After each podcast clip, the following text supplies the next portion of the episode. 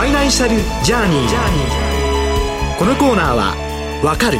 変わるの」フィリップ証券の提供でお送りします。Your Partner in Finance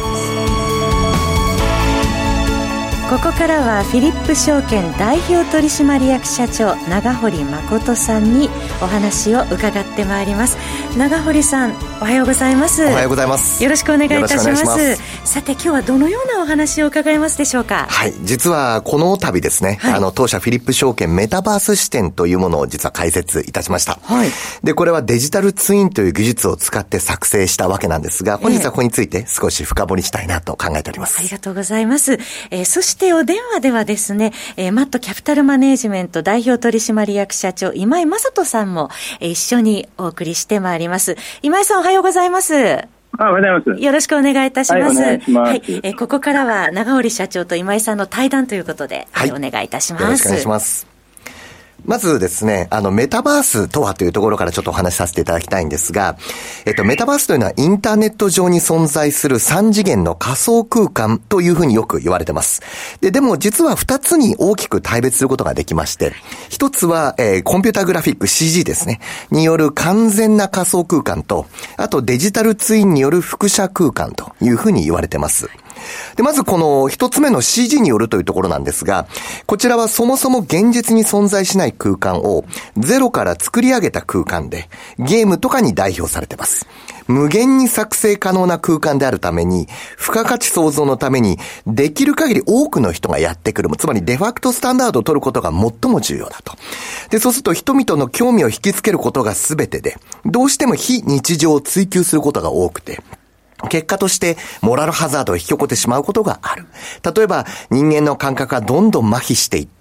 人類が攻撃的になるリスクとか、あるいは、えー、物理的に体を動かさない、動かす必要がないので、長期的には人類が退化してしまうんじゃないかっていうリスクもあるというのがよく言われております。で、一方で、デジタルツインによる複写空間というのは、現実に存在する空間や施設、物体を忠実にネット上で3次元でコピーを取る行為でございます。なので、例えば Google Earth の成功版みたいな感じでございます。あくまでも現実社会の保管で、製造ラインのシミュレーションや不動産の内観等に利用されていて、現実世界と比較してデジタルツインは例えば物理的、時間的、身体的などの制約を受けないので、えー、当社の本拠地である例えばシンガポールではスマートネーション構想ということで、国全体をデジタルツイン化して、物流人流シミュレーションを行うことで渋滞緩和みたいなことを行っているそうでございます。で、私はこういうふうなところでいろいろと見てきたわけなんですが、え例えば今井さんにご質問させていただきたいのが、今、メタバースとか AI とか、なんかバズワードみたいな形でよく言われていて、言葉先行じゃないかみたいな話もあるわけなんですが、ここについて今井さんどのように感じてらっしゃいます？えー、っと、まあ、その、最初の話で言うと、もう本当にあの、うちの子供もね、あの、マインクラフトとかああいうのやってたりして、あの、もうメタバース自体はもう完全に浸透してると思うんですよね。うんうん、えー、ですから、そのゲームの世界ではもう完全にそのメタバースっていうのは、その、なんていうのか、架空のもんでもなんでもなく、もう、なんていうんですかね、実社会にも完全に溶け込んでると思うんですよね。おっしゃる通りですね。で、問題は、だから、その、えまあ、我々でいうとこの金融ですよね。うん。うん、金融にこのメタバースがどうやってこう使われていくのかっていうのが、やっぱり、えーと、投資家の人たちにとっては、やっぱりちょっとイメージができない。おっしゃる通りですね。えー、まあ、そこがやっぱりちょっと課題なんじゃないかなと思いますけどね。確かに。私も、あの、そこの部分というのが、こう、一足飛びにはいかないまでも、少しずつ、やはり、あの、経済活動というのがそこに存在すれば、えー、だんだん投資活動でも出てくるのかなというふうに思っております。で、特にそのメタバースで今何が起こっているのかというところを、えっ、ー、と、今井さんにおっしゃっていただいたわけなんですが、例えば、通信速度っていうのを一つ考えてみると、昔はネット上での動画再生も、まあ、スムーズでなくて、で、それが今やもう映画はデジタル配信が主流になってきてる。で、同様に今不自然感のある、例えば VR ゴーグル。これも数年後にはもうほぼフラストレーションのないものになるかなというふうに思っております。で、こういったものを装着すれば、メタバース上の行動が自由にできるようになって、結果としてメタバース空間での経済活動というのは、近い将来、現実世界の経済規模よりも大きくなるんじゃないかな。まあ、投資の世界で言えば、例えば、現物市場と先物市場みたいな感じになるのかなというふうに思ってます。こういった中で、今井さんもおっしゃられた通り、どのように使われるのかっていうところがすごく重要になってくるかなというふうに思ってます。いろいろとこう例が出てきているわけなんですが、例えば、日本の観光地。で、こちらは特に遠隔地の場合は、もう海外の方々だけではなくて、日本人すら知られていない秘境みたいなものはたくさん存在しているのかなと思ってます。で、こういったものを例えばデジタルツイン化することで、バーチャルに観光、雰囲気を事前に感じることができる。人間は親近感を持つと、大体実際に行ってみようっていう形になったりしますので、これが経済活動になるのかなと。あるいはソーシャルネットワーク。で、メタバース上では自分の分身であるアバターを出現させることができる。で、このアバターに例えば自分の属性、性別とか年齢とか住居とか、職業、家族構成、趣味なんかを登録することができて、結果として、例えば渋谷の八甲前交差点にデジタルツインを作って、そこに1万人のアバターが仮に来たとします。はい現実世界だと1万人来たらもうぐじゃぐじゃな状態なわけなんですが。すね、そうですよね。なんですが、これがこうデジタルツインだと、もうそれこそ100人を、えっ、ー、と、100個、100人ずつ100個の空間ができる。これを例えば AI が同族性みたいな形で、同一空間に同じような人を配分することができれば、例えば全員北海道の人とか、全員会社で経理してます、みたいなことができると。えー、昔日経さんのニュースで、全員田中さんっていうなんかニュースがあったみたいなんですが、こちらのイベントがものすごく盛り上がったという話を、実際の田中さんから聞きました。で、こういったことを考えることやはり人間というのは、共通項があると、ものすごくこう親近感が湧いて、そしてそこで何かをやってみようっていう形になるのかなというふうに思ってます。で、こういった中で、例えばマーケティング広告で、えー、これを使ってみるっていうことも一つの方法だろうというふうに思ってます。また、ここ経済済という形で言うと、例えばここに会員権の NFT みたいなものを、えー、あの、入れていくっていうのも面白いですし、あるいは小口証券化の STO みたいなものを入れていくことで、例えば具体的にはリアルとバーチャルで利用できる NFT 会員権で、ポイントを貯めたり、ディスカウントを享受できたりする。あるいは小口証券化で投資した投資家の方が、えー、そういったような、その、えー、いわゆる他では、えー、得難い体験みたいなものっていうものをその中で得られたり、あるいはそこの中に、例えば自分自身のアバターに NFT とか STO の投資認証データみたいなものを持たせることで、自慢効果みたいなものも出すことができるのかなというふうに思ってます。今井さん、このデジタルツインに関してもいかがでしょうか？今の話ですけど、実は僕20年ぐらい前に、あの、アバター自分で作ってやってたことあるんですね。ええーあれも一時期ちょっと盛り下がったんですけど、結局なんか、そのままシュリンクしちゃって、今、第2ブームみたいな気がしてるんですけど、あの、今、長堀社長がおっしゃってたことって、あの、あり得るんですけど、そうすると一つのそのマーケットを作らなきゃいけないじゃないですか。例えばその楽天市場をあばそのえー、メタバースの中にそういう市場を作るっていうか、その価値のある市場を、プラットフォームですね、これを作っていかないと、なんかその、それぞれいろんな人があのメタバースで自分でなんかこう、空間作ってってやっていっても、あのバラバラになっちゃうんで、どっかをその大きいプラットフォームをきちっと作って、そこにそのマーケットを作っていくってことをやって、でそれを、まあ、おっしゃっているように、えー、まあ不動産がひょっとしたら、ね、その仮想空間の中でできるかもしれないし、そういうのをまあ NFT でこういう商品化していくっていう、だから、そのプラットフォームをどうやって作るかっ誰がどうやって作るかってことじゃないんですかね。お、おっしゃる通りだと思ってます。で、ここの部分がまさにあの直近、えー、例えばその非上場有価証券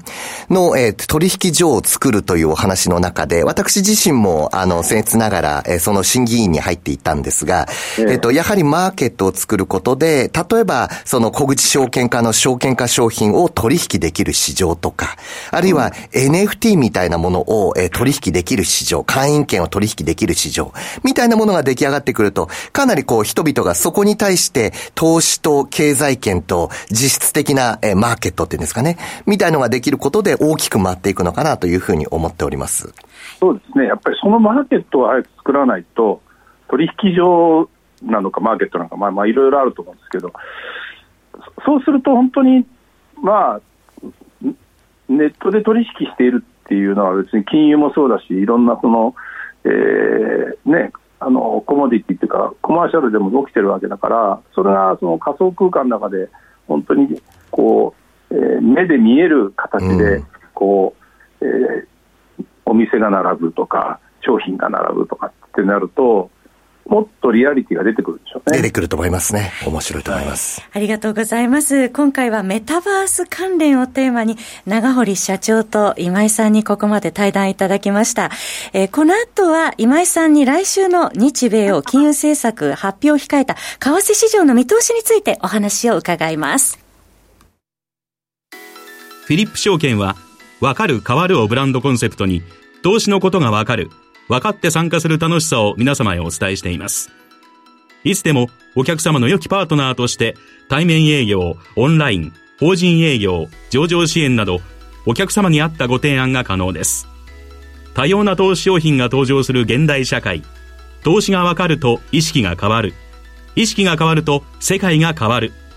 Your Partner in Finance フィリップ証券。詳しくはファイナンシャルジャーニーコーナーサイトのバナーをクリック。当社が提供する金融商品は、価格、金利水準、為替等の変動や、発行者等の信用状況等の悪化等により、投資元本以上の損失が生じる恐れがあるものを含みます。契約締結前交付書面、または、目論見書をよくご理解の上お取引ください。フ